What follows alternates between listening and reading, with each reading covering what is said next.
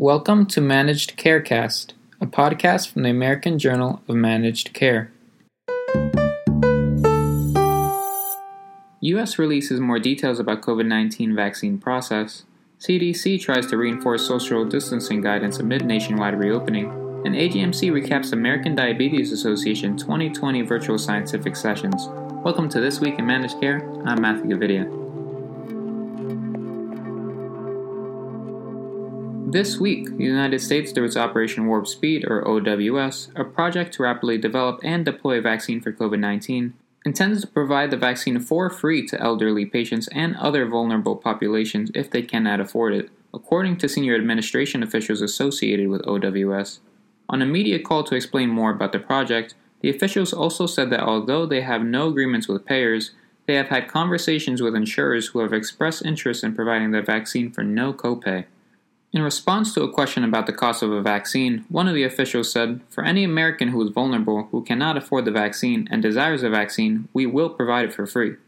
Asked later about how HHS would determine vulnerability and affordability, an official responded via email to AJMC by saying, HHS is in the process of determining eligibility for a no cost vaccine predicated on the successful vaccine that emerged from the OWS process.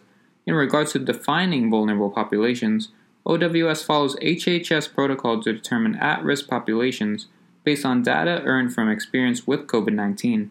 However, the nation's lobbying organization for insurers indicated any vaccines for COVID 19 would be covered in accordance with other vaccination policies. For more, visit ajmc.com. Last Friday, the CDC released guidance for the public seeking to re engage in socializing or large events while continuing to recommend that people use social distancing, hand washing, and face masks in order to decrease the number of cases of COVID 19. The highest degree of risk, the CDC report said, would be large indoor events with many people close together, with no social distancing and for which they travel long distances to attend. During a call with the media, CDC Director Dr. Robert E. Redfield called the recommendation common sense suggestions that can be adapted to local levels of transmission. The new advice comes as President Donald Trump seeks to hold an indoor re election rally for his presidential campaign in Tulsa, Oklahoma on June 20th. To attend, the campaign is requiring attendees to sign a waiver not to sue if they contract the virus. For more, visit ajmc.com. This week, the American Diabetes Association presented its 2020 scientific sessions in a virtual format. AJMC.com provided full coverage of the virtual meeting, which took place June 12th to the 16th. Highlights included an exclusive interview with Dr. Robert Gabbay on insulin cost caps for some Medicare beneficiaries. Experts say COVID 19 is changing the A1C versus time and range debate, and real world data suggests starting insulin, glucagon like peptide 1 and receptor agonists, at the same time brings better glycemic control. For full conference coverage, visit ajmc.com.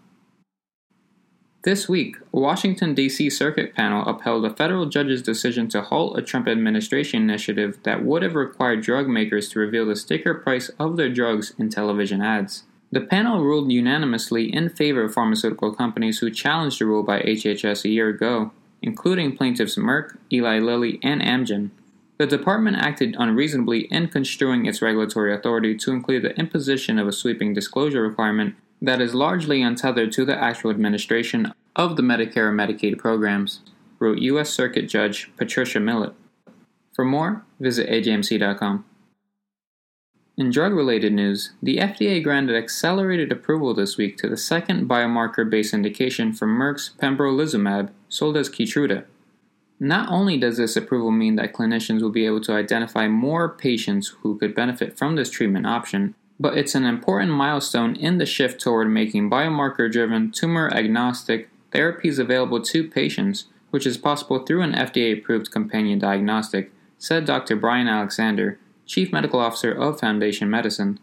Pembrolizumab, an anti PD 1 therapy, is now indicated for adult and pediatric patients with unresectable or metastatic tumor mutational burden high solid tumors that progress after previous treatment and for which there are no satisfactory alternative treatments.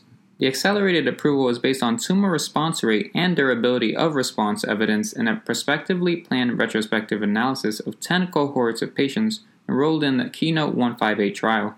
For more, visit ajmc.com. And now we bring you our paper of the week, which looks back at some of the most important papers over the past 25 years of the American Journal of Managed Care and why they matter today.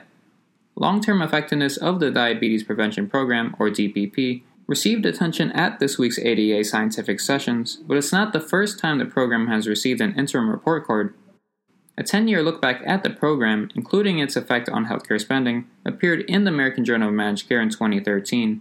At that time, the original DPP research group found that the relative risk reduction was still 49% among those in the lifestyle group and 21% in the metformin group compared with a placebo. The researchers also found that enrolling in the lifestyle program saved money in the long run. For the paper, visit ajmc.com. For all of us at AJMC, I'm Matthew Gavidia. Thanks for joining us.